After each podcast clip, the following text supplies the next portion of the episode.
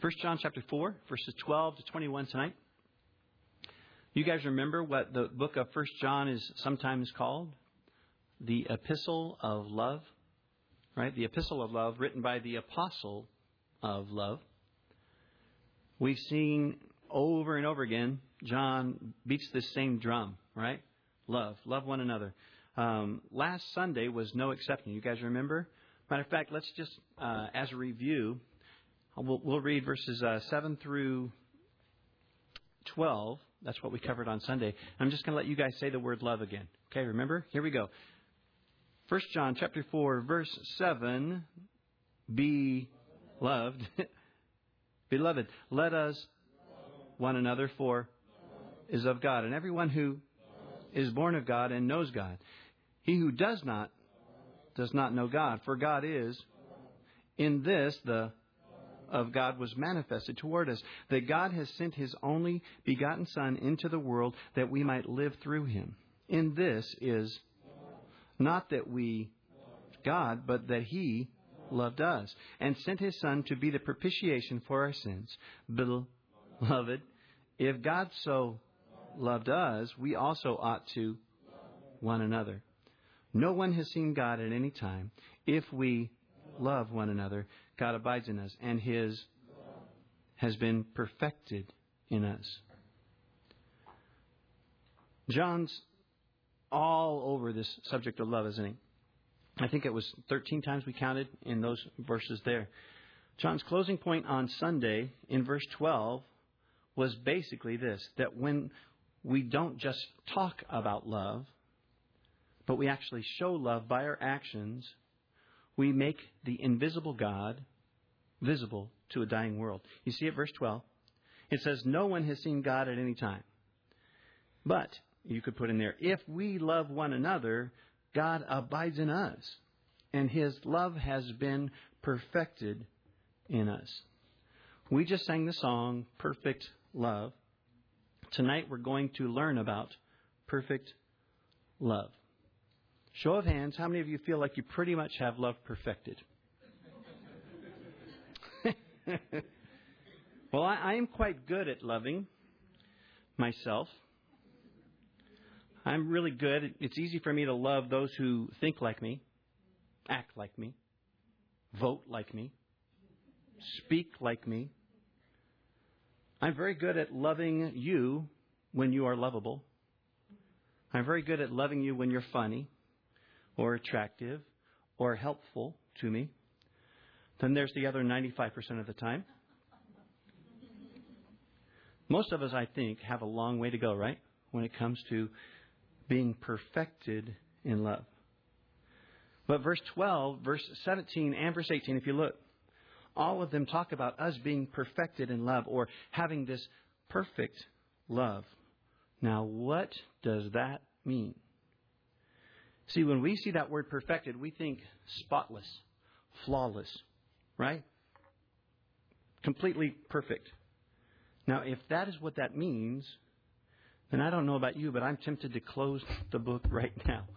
Because how, how in the world is that? I, I know that I am so far from that. It seems that it would be impossible, but this is talking about the love of God perfected in us. Well, I think this would help you. The word perfected there is teleo, and it can also mean complete. If you look it up in the Blue Letter Bible, it says to carry through completely, to accomplish, to finish, to bring to an end, um, to add what is yet wanting in order to render a thing full, to bring to a goal, a proposed goal or end. So, in our text tonight, you can read the word perfected. Every time you see that, you could read it like complete or grown up, might be a good way to say it. Matured. And I'm thinking actually the probably the most the best word I can think of would be the word ripe. But without the big P. Ripe. Ripened. You guys remember in John chapter 15?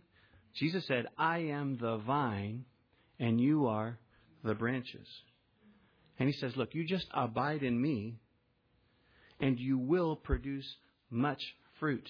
You will produce the fruit of the Spirit. And what is the fruit of the Spirit. The very first one on that long list of the fruit of the Spirit is love. Right? What's the first thing on that list that all the others are really just a variety of? Love. So, John is saying, look, love, when it is ripe, becomes, it, it's mature, it's, it becomes perfect.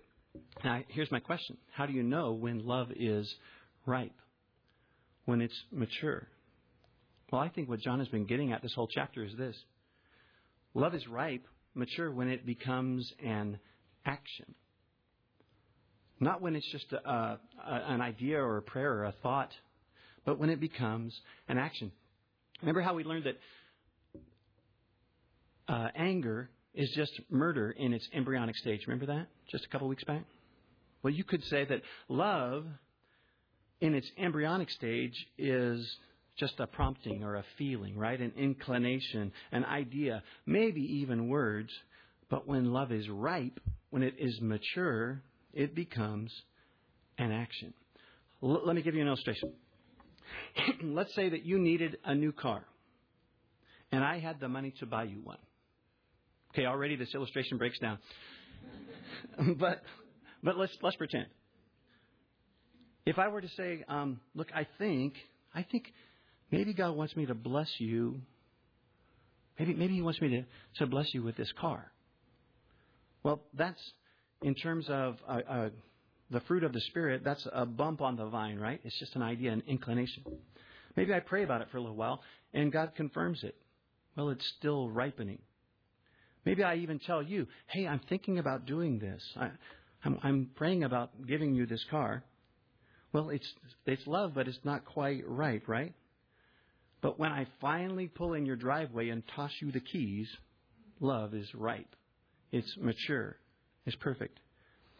To quote that great theologian, Oscar Hammerstein, a bell's not a bell till you ring it. A song's not a song till you sing it. Love in your heart wasn't put there to stay. Love isn't love till you give it away. Right? That's mature, ripened love. And look what happens, according to John, verse 12. Look what happens when love is just not thought about or prayed about or talked about, but it actually becomes complete, mature, ripe in action. Verse 12. No one has seen God at any time. If we love one another, if we actively, if we do things for each other if we show our love, not just talk about it or pray about it. If we love one another, God abides in us, and look, His love has been perfected or matured or ripened in us. Um, I'm going to give you a few, as an outline, a few A's. This one is sort of a free floating A, but it, it totally makes sense to me here. The first thing that, that verse 12 tells me about perfect love, that is ripe, mature love, is this that it makes an invisible God appear. It makes God appear. Love that is right, that is actually followed through with, makes an invisible God visible. Verse 12. No one has seen God at any time. Look, some of your unbelieving friends, if you're, if you're honest, some of your unbelieving friends think you have an imaginary friend called God. Right? But if we love one another in our actions, God abides in us and His love has been matured in us and it makes an invisible God visible. You following me? We're going to need to use our brains a little bit tonight. Um, there's there's some heady concepts in here, but I think they're worth exploring. He is the vine, right? And we are the branches. And I think verse 12 is saying the fruit is the thing that proves that He exists. Because the fruit is coming through us and popping out. Does that make sense? Perfect love that is mature, that is ripe, that makes an invisible God appear. It makes Him apparent. But also notice verse 13 perfect, mature, ripe kind of love gives us assurance. Verse 13. He says, By this, and I think he's referring to verse 12. That is, by ripe, mature love action, by this we know that we abide in him and he in us because he has given us of his Spirit. John says, Look, when the, when the fruit of love pops out of me, it is not only to show God to others, an invisible God to other folks, but it shows that God is working through me. The vine, I'm attached to the vine, and fruit pops out, and it brings me assurance. I'm like, wait, I must be attached to the vine. Because that loving thing that I just did, that's not me. I know me. That's not me. That could only be the vine sending the sweet sap of the Spirit, it says at the end of verse 13, through me, right? It's the Spirit that produces that fruit of love. So when we let the love of God flow through us, it, it pops out in our actions. It not only shows God to an, uh, an invisible God to a dying world, but it gives us assurance because we, we saw it too. Verse 14 and 15 now. This was kind of where I got, it took me a little while to figure out, okay, Lord, what are you saying and where are you going here? Verse 14 and 15 seem to, to me a bit parenthetical. Seem to be like if you put parentheses around 14 and 15, the rest of it makes sense perfectly. But you're like, okay, how does this work together? Notice, up till verse 13, John is talking about love, love, love, love, love, right? And all of a sudden, in these two verses, he seems to be talking about correct doctrine. That seems a little bit of a left turn. Verse 14. and we have seen and testified that the Father has sent the Son as Savior of the world. Whoever confesses that Jesus is the Son of God, God's abide, God abides in him, and he in God. And then he goes right back to talking about love being perfected. Do you see that? So, the thing that I wrestled with is okay, why the left hand turn? Why the parentheses? Um, I'm not sure. but I, I do have one theory, but I, I want to wait just a, a few minutes to share that with you. First, let me just exposit, if that's a word, verse 14 as clearly as I know how, just, just from the face of it. Verse 14. And we have seen and testify that the Father has sent the Son as Savior of the world. I don't know about you, but John to me is very clearly going pushing the rewind button all the way back to the beginning, right? This is fundamental stuff. This is the very beginning. This is basic training. And I think, verse 14, he is speaking for himself and the other apostles. Because if you look at verse 14, he can say that in a way that we can't. Yeah, we can say we have seen and testify that the Father has sent the Son as Savior of the world. We can say, well, we've seen it in the Scriptures and we've seen it uh, in other people. But, I mean, he can say, look, I have seen, right? I think he's speaking for him, for the apostles and himself as an eyewitness. Remember, that was one of John's goals right at the beginning of this book. Right? He comes right out of the gate saying, Look, I saw Jesus. I heard his voice. I sat at his feet for three and a half years. I saw him transfigured. We went up on that mountain and I saw him transfigured before my very eyes. I saw him pull back his humanity, as it were, and I saw the blaze of glory underneath. He says, Look, I know where Jesus came from. I know that he came from heaven, and I know that he put on real skin and bones. I know that he became vulnerable for me. I know that he died on a cross in my place. And I know that he's the one and only Son of God, verse 14, the Savior of the world. John says, and I, I hope we all agree here this morning or this evening, that Jesus is the Savior of the world. He is the only hope for redemption that the world has. Now, some people will look at that phrase and say, He's the Savior of the world. Well, that must mean the whole world is saved. No, no. He's the Savior of the world, but not all the world wants to be saved, right? Well, I, I thought of a way to explain this. Imagine Superman, who is that word uh, soterio. It means to rescue. It means to be a deliverer, right? Imagine Superman has the ability to save a city block from an earthquake, but some people in that city block say, "Look, I'm not going to let you fly away with me."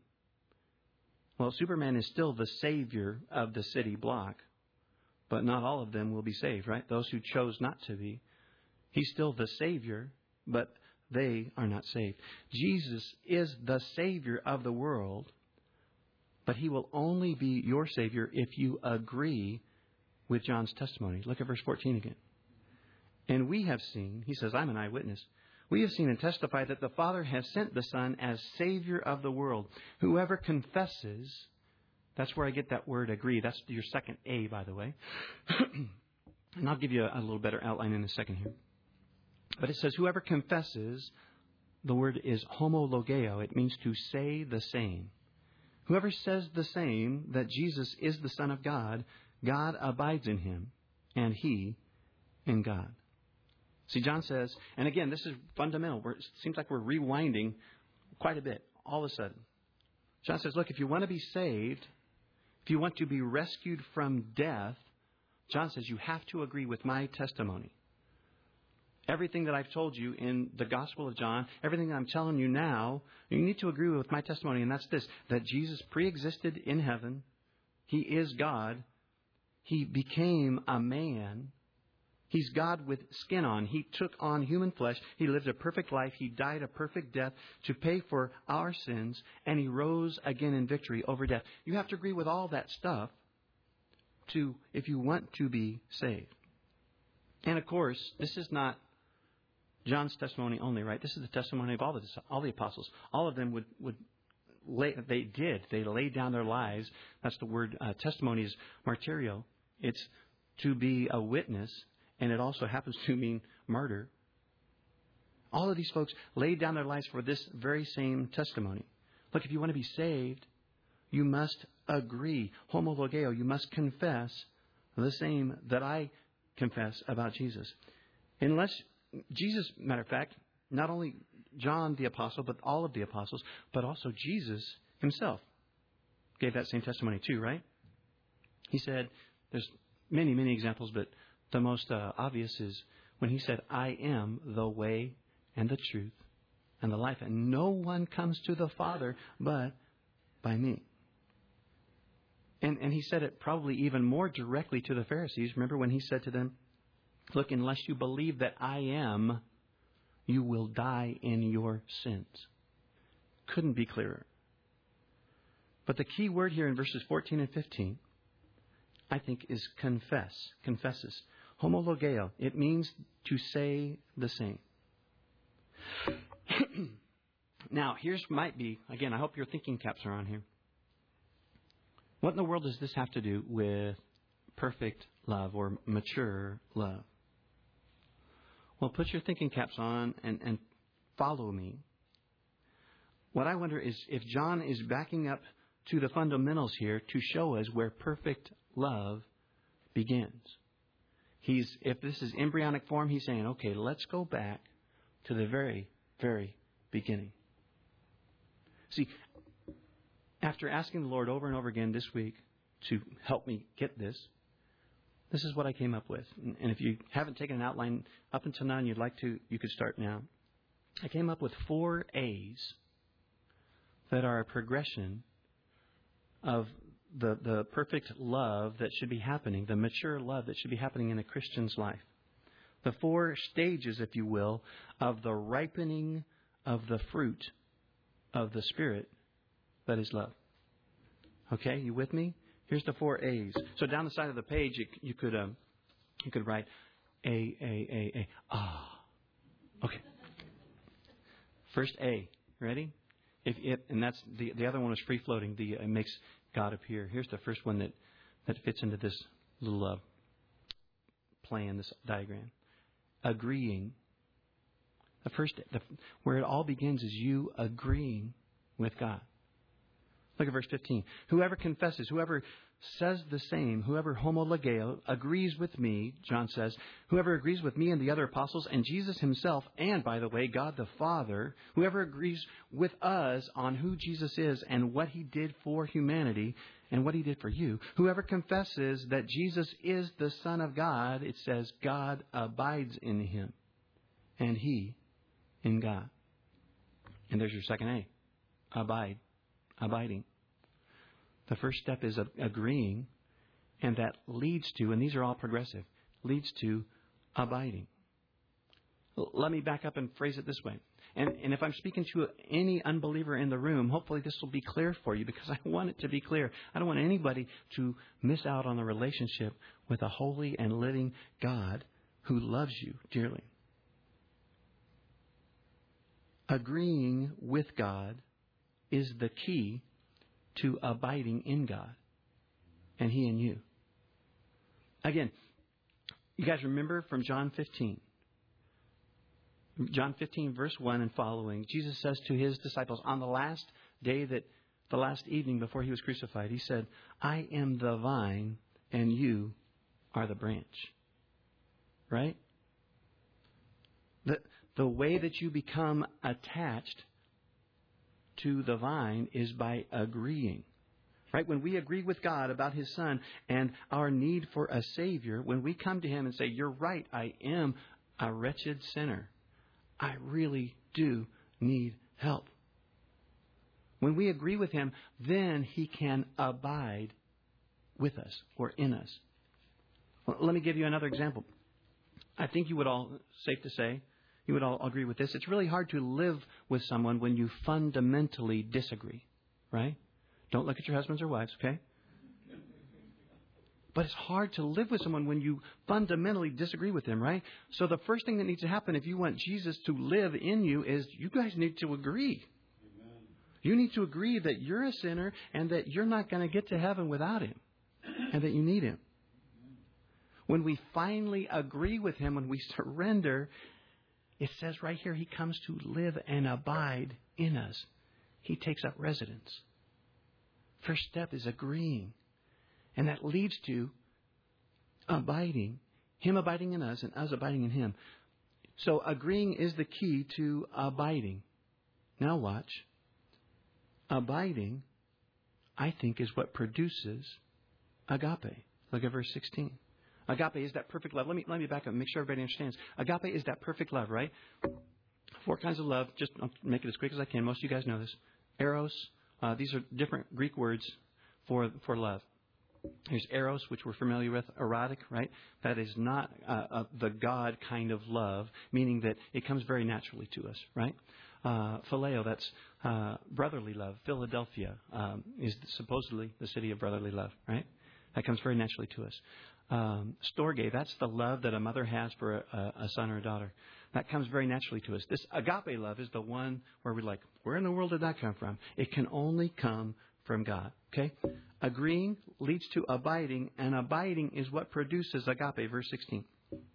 And we have known and believed the love, there it is, agape, that kind of love, that God has for us. John says, we have known and believed the, the agape kind of love, that part that we don't deserve, we, we never earned. We've known and believed the love, the agape kind of love that God has for us. Interesting to me, verse 16 that he says, We have known and believed. I dare say that tonight there are probably, there's at least one, probably many more, where you know in your head the love that God has for you, but you kind of don't believe it in your heart. Meaning you would never be so bold as to say, I, I disbelieve what the Bible says. I mean, intellectually, you get it, right? You know that God has this agape love for you because you know that He showed it for you on the cross. But it's that knowing to the believing that seems such a chasm to cross. Right? Getting that reality from your head to your heart, they say what? It's the, like, the longest 18 inches in the world. To get it from your head to your heart. Well, okay, I see it in the, in the Bible and I believe it, but man, why is it? I mean, I believe it in my head, I know it, but why is it I don't believe it in my heart? What do you do when you're in that spot? Well, follow me again. I hope your brains are turned on here turn real quick to uh, 1 John chapter 1 and see where John started when, we, when he opened this epistle, right? He starts right out of the bat. No, no hellos, no, uh, hey, it's really good to, to see you guys again. None of that. He starts right into uh, this this idea that look, Jesus is real. He's a real life person that I saw, I touched, I I uh, handled him, I sat at his feet, all of that. Now look at uh, chapter one, verse three. He says, That which we have seen and heard, he's talking about Jesus, we declare to you that you also may have fellowship with us. And truly our fellowship is with the Father and with his Son, Jesus Christ. And these things we write to you that your joy may be full. Again, track with me here. Do you guys see that there's a sense that John writes this whole epistle? He starts right off the bat. Verse 3 and 4, it's kind of like John is writing this letter as one who is in God's inner circle, and he desperately is trying to draw us in there. You see that? He's like, Look, I, I saw him, I touched him, he's real to me. I have this relationship with him. I have this fellowship with him, it says in verse 3. And I want you to have that fellowship with him. And that's why he says, and these things we write to you. If that happens, if you have the same fellowship that I have with the living God, I promise you, your joy will be full. I'm enjoying fellowship with God, and I'm writing that you might enjoy that also. Now, turn back to chapter 4 and read now verse 16 from that vantage point. He says, And we, I think he's talking about the apostles, look, and we have known and believed this agape love that God has for us. I think he's he's saying to people, maybe like you and me, when we're in that spot where, oh man, I'm not, I know of his love, but I'm not believing it, I'm not experiencing it. I think he's saying, look, here's the secret. We have, I, I'm telling you, I think John is saying, I don't just know this in my head. I believe this in my heart. John says, I am convinced, I am enjoying, let me put it that way, the love that God has for me. He says, I'm experiencing agape. Okay, now maybe you say, well, that's great, John. I'm glad you're experiencing agape, but I'm still not. Are you just going to brag? Or are you going to help a brother out? How do you know and believe the love that God has for you, John? Well, back up 1A, one letter. It comes from abiding. Agreeing is the key to abiding, and abiding is the key to agape. It's the key to experiencing agape. I think John is saying, look, the reason that verse 16 is true in my life is because verse 15 is true in my life. You follow me? That's the only way that any of this left turn makes sense to me. So he's like, okay, I'm going to I'm going to track with you how this agape love, how I've been experiencing it and sharing it with other people. It's because I believe, I agreed with God, and I abide in Him, and it just naturally happens. As I abide in Him, this agape love happens. And this, of course, takes us back to, to the study in John chapter 15. Let me, let me take it from John and, and put it to us as clearly as I can say it. If you want more agape in you, in your life, if you want more agape coming through you, this text and John 15 tell, tell you just abide. Just stay attached to the vine. If you want more and better and sweeter fruit, the fruit of the Spirit, love, popping off of you, stay closely attached to the vine. Now, what does that mean practically? Well, all of the usual suspects, right? Quiet time with Him. Not because you have to, but because you're trying to abide. You just want to you want to abide, not because he's going to be mad at you if you don't, but because you want to abide in him. You want to stay attached. Read the word. I'm so thankful that this Salt and Light conference went so well. If I'm understanding it right, that's basically was the message for this last weekend, which is read the Word and read it relationally. That is, you read the, the Bible and you have a conversation with God as you're reading, right? Converse with God as you're reading and then converse with God all of the rest of the day. Stay attached to the vine. And I, I know we said this a, perhaps a few million times, but it's a, an easy illustration and a good reminder. The fruit of the Spirit like any other fruit, is not gutted out. I'm going to work really hard to through the Spirit. No, it just happens from abiding, attached, being attached to the vine. And I think John is saying, look, when you really begin to not just know, but believe the love that God has for you, that's when this, the sap runs through you. And that's when you begin to bloom and the, the fruit starts popping out all over. It begins to pop out in actions, not just words, not just ideas, not just warm fuzzies, but real actions. And that is love that is full grown, that is perfect, that is ripe.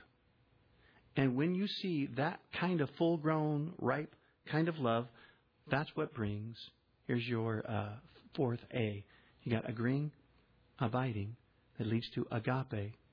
And when that becomes mature, the fourth A is assurance. Because look at uh, verse 16. And we have known and believed the love that God has for us. God is love. And he who abides in love abides in God, and God in him. Agape, that is love in action, provides assurance because the fruit of, the, of agape love could only come from one place God. So when you see that fruit popping out, you're like, I must be attached to the, the vine. Make sense? Real ripe fruit provides assurance because it shows you that you're attached to the vine. So, hopefully you're tracking with me now. Agreeing is key to abiding, and abiding is the key to producing agape fruit. And when agape fruit is ripe, that is love in action, it brings assurance. Look at verse 17. Love has been, there it is, perfected, mature, grown up, ripe. Love has been ripened among us in this, that we may have boldness in the day of judgment, because as He is, so are we in this world. We explained that word boldness the last time we saw it. It literally means freedom of speech. It was a word they used in the Roman courts. If you were guilty, you did not have freedom of speech. But if you were innocent, you had this boldness. You could just, you weren't hedging your words. You weren't uh, freaking out and trying to make sure that you said it just politically correct, right? The illustration I gave you back then, just a couple weeks ago, was this, right? If you're a new person in the church, you, you might come up after a, message and say, That was a great uh, sermon uh, message, uh, Mr. Reverend uh, Preacher, uh, Father. It's like, okay, you don't know me, right? But my dad, my, my, my son comes to me and just says, Dad, right? He's just completely uh, has freedom of speech. He's not worried about how he's perceived by me. He's just himself. He's just real, right? So it means, verse 17, love has been perfected among us in this, that we may have freedom of speech. We can be carefree. It would be a great way to, to phrase it. We don't have to be careful. We can be carefree in the day of judgment. Now, how many times have you had that those two words come together in your mind? Carefree in the day of judgment. But that's what he's saying. Love has been perfected among us in this. This love that is ripe in us is perfected among us that we may have we may be carefree in the day of judgment because as he is, so are we in this world. To me, once again, this goes back to the illustration in John 15. Remember the vine and the branch. And if I'm confusing you, I, I apologize. Maybe the best thing would be to go back and listen to uh, to the, the sermon at, on John 15, uh, the first few verses there. Because to me, this all is starting to make sense as I put these things together. But the vine and the branch. Do you remember? To me, this is the way that played out. Jesus, on the, the night of his betrayal, he looks at these 11 guys, motley crew. They're messed up, right? And he's looking back over the last, over at the time of his ministry. And what was the thing we noticed in the book of John over and over again? Was basically that for him, the Father was the vine and he was the branch. Meaning he was, he was always attached to the Father. Right? How many times do we hear Jesus say, I see my Father do something and I do it here. I see him do it in heaven, I do it here. I hear him speak and I say what he wants me to say here. He's like, I'm just an, uh, an extension of the Father here on earth, right? I only do what pleases my Father. What I hear him say in heaven, I say here on earth. What I see him do in heaven, I do here on earth. He was saying over and over again, My Father and I are always in constant contact. I am the extension of his will here on earth, right? Okay, now follow me. On, this, on the night of his betrayal, Jesus transferred that mantle, if you will, that privilege, to the disciples. Right? He said, Look, now I'm the vine and you are the branch. And over the course of history, 2,000 years now, we're the ones, guys. We're the ones who we walk in this world, but with our eyes fixed on heaven. And our goal is to be the same one that he achieved. We don't do it as well as he did, but still have the same goal, which is to be the extension of his will on earth, right? I think verse 17 says, look, if you will let agape love, and notice I didn't say force, if you will let agape love ripen in you, if you will just be an extension, a branch through which the vine can deliver good fruit, then you can be completely carefree about the day of judgment. Because it says, as he is doing in heaven right now, that is loving the world, that's what you're doing in the world. If you will just be his extension, then when he comes, he will find you doing exactly what he wants you to do, which is to be his extension in the world. I mean, isn't that amazing to think that we could be completely carefree about Judgment Day? Well, it seems to me if we let love ripen in us, if we let it become mature in us, it's possible. Look at verse 18.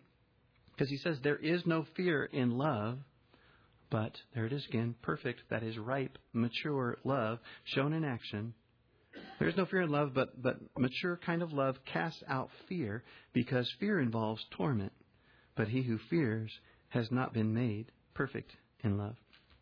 Word fear, it's phobos, where we get the word phobia, right? It means fear, dread, terror. And I think in the context, it must mean particularly that fear or dread or terror of Judgment Day. Now, let's talk a little bit about fear. According to this, this text, fear and love are like oil and water. They don't go together, right? Um, or maybe more accurately, they're like weeds and grass. One will defeat the other. Right? Weeds say to your lawn, or say to your grass in your lawn, this place isn't big enough for the both of us. Right? If you fertilize, if you water the grass, then it will crowd out the weeds. If you do nothing, the weeds will win. Right? So, too, when love is ripe, when it's popping off the branch, because it's mature, it reminds you that you are attached to the Almighty God, right? And when I'm attached to Almighty God, all my fear evaporates. Does that make sense? When I am actually loving with a mature love the way He wants me to, fear disappears. It says fear involves torment. That word actually means punishment or sentencing. Well, this is interesting. The, the, the, the tense of the verb there, um, it says, he who, who, uh, he who fears has not been made perfect in love. Again, this is all passive tense, meaning uh, this is what God does in us, right? Um, fear involves torment, punishment, sentencing. Jesus has already taken our punishment, right? He's already taken the sentencing. Yes, of course, if you're part of the uh, the vine, there's still correction, there's still pruning, but not sentencing.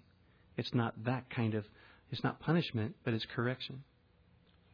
Now, I think this is really not the main point. Again, I'm trying to stay focused on what the Spirit is saying, but I think there is a side application here that could be really helpful for some of us. Maybe don't raise your hand, but if I were to ask you, I wonder how many would raise your hand to say that you're plagued by fear. Not necessarily the fear of the judgment day, but just fear fear of the future or finances, fear of failure, maybe fear that you'll be found out.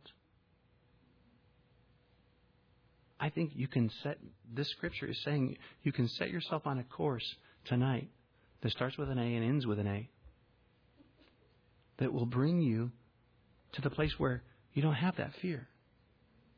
Is that awesome? To realize that the fear that you're carrying around, you don't have to? He can set you on a course to do this. It starts with agreeing with God that you need rescuing and that you've only got one Savior, and His name is Jesus. When you do that, He abides in you and you abide in Him. Right? You foster that relationship with Him. And when you do that, all the rest is automatic, which is this agape love will flow into you and through you, and you'll begin to pop out fruit. And as that fruit matures, when that, when that fruit becomes more than ideas or prayers or words or promises, but when those, that fruit becomes action, this says that perfect love will cast out that fear. It'll crowd it out. Like, like a good St. Augustine lawn. It's pretty amazing that he gives us this pretty easy to follow plan and, and that really the first two steps are the only thing that we do and even those are really easy. It's amazing how much responsibility for our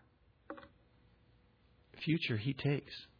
Awesome. All we really have to do is surrender. Verse 19. And that's what it says right here, basically, right? He does all the work. Because look at verse 19. We love Him because He first loved us. Once again, His love is n- never something that you can earn. If you try to earn His love, you're going to be really busy and very frustrated because you will find yourself failing every single time. It's never something you can earn, but verse 19 says that when you finally get it, when you finally understand how much He loves you and you surrender to it, you don't earn His love, but you want to return His love. Verse 20 and 21, I think, are kind of an addendum, maybe. And John has made this point many times already, so I'm not going to comment a whole lot, but look at verse 20. You guys are like, yeah, you're not going to comment. I'll believe that when I see it. Matter of fact, it looks like I actually do have a whole other page. verse 20. If someone says, I love God and hates his brother, he is a liar. Okay, tell us how you feel, really feel, John. But we've seen this over and over again, right? John says, okay, here's the deal. There's a few ways you can know if you're saved or not. Here's one. You're going to love the brethren and the sister, right? You're going to you're going to love your brothers and sisters. If you don't, who you're just kidding yourself. It's really simple. He says, "Look, if somebody tells you, "Look, I love God, but I hate that guy," he's a liar. There. Okay, next. If someone says, "I love God and hates his brother," he is a liar. For he who does not love his brother whom he has seen, how can he love God whom he has not seen? He's talking again about our brothers and sisters in Christ. Verse 12, look, look back there real quick. He's like, no one has seen God, right? But God lives in us. So let me put it this way. If you can't love me, and I know that it's a job sometimes, okay, but if you can't love me and I'm carrying God around, I mean, granted, I carry him around in a dug tainted vessel, but I'm one of his carriers, I'm one of his representatives, right? John says if you can't love God when he's inside an earthly vessel called a saint, John says, I'm not buying that you're going to love God when he's uh, invisible and you can't even see him, when you can't lay eyes on him. And maybe you say, oh, but you're wrong. I can. I mean, I really can. I really, really love God. I just can't stand that guy that God loves in, lives in. I, I just can't stand him. Well, I almost hear John. I don't know when you get to that point where you quit arguing with people I kind of hear John doing that in verse 21. He's like, Look, if you need me to, I'll remind you of this. This commandment we have from him that he who loves God must love his brother also. And the word must is actually not in, not in there.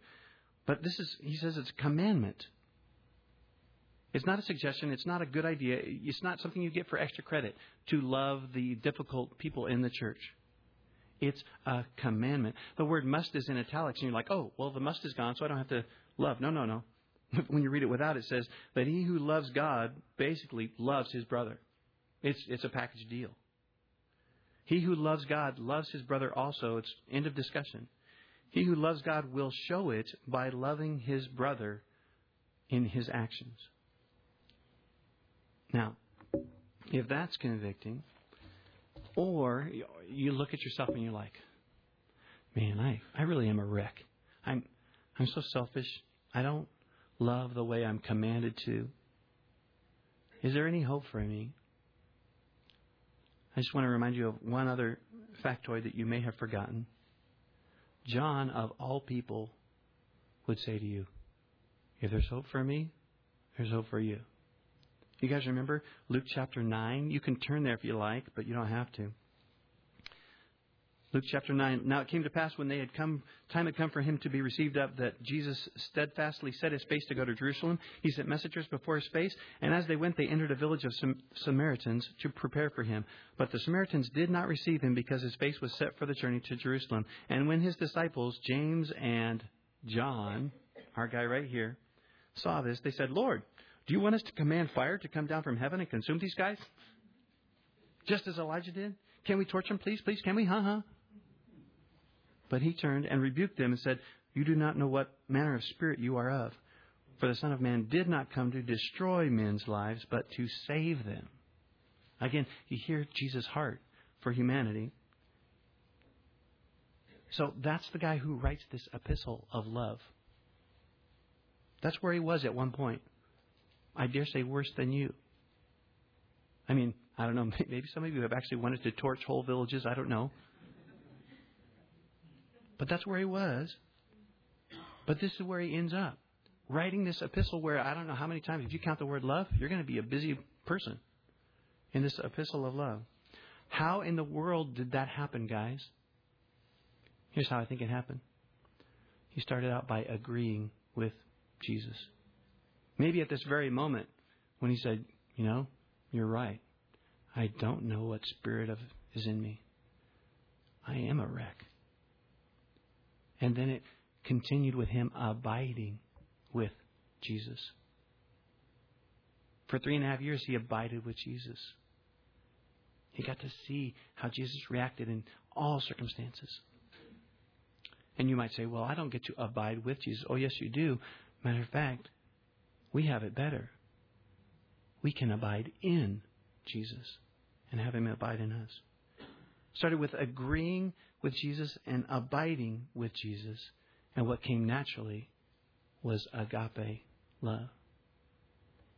And that agape love, when it became mature, got to where he could write these verses to basically say, I'm carefree about the judgment day. That's pretty cool. Y'all, that means there's hope for you and me. Agree, abide, let that agape love ripen in you, and it will bring you assurance. Let's pray. Lord, we love you. We thank you for your mercy. Lord, again, when we compare your love to our love, part of us uh, just wants to shrink down and and and hide. Lord, but when we realize that we are the object of your love, it changes everything. Pray, Lord, that you would uh, let your spirit reign tonight. Lord, you know every single heart. You know every situation. Lord, you know those who are plagued with fear. You, you've written a prescription tonight. Lord, you know those who don't know you. You've written a prescription tonight. Lord, you know every single circumstance and what we need. And you brought us here to this place by no coincidence, but by your divine decree. Pray, Lord, that every person, Lord, who hears your voice would respond in the way that you'd have them to. We love you and we thank you in Jesus' precious name. Amen.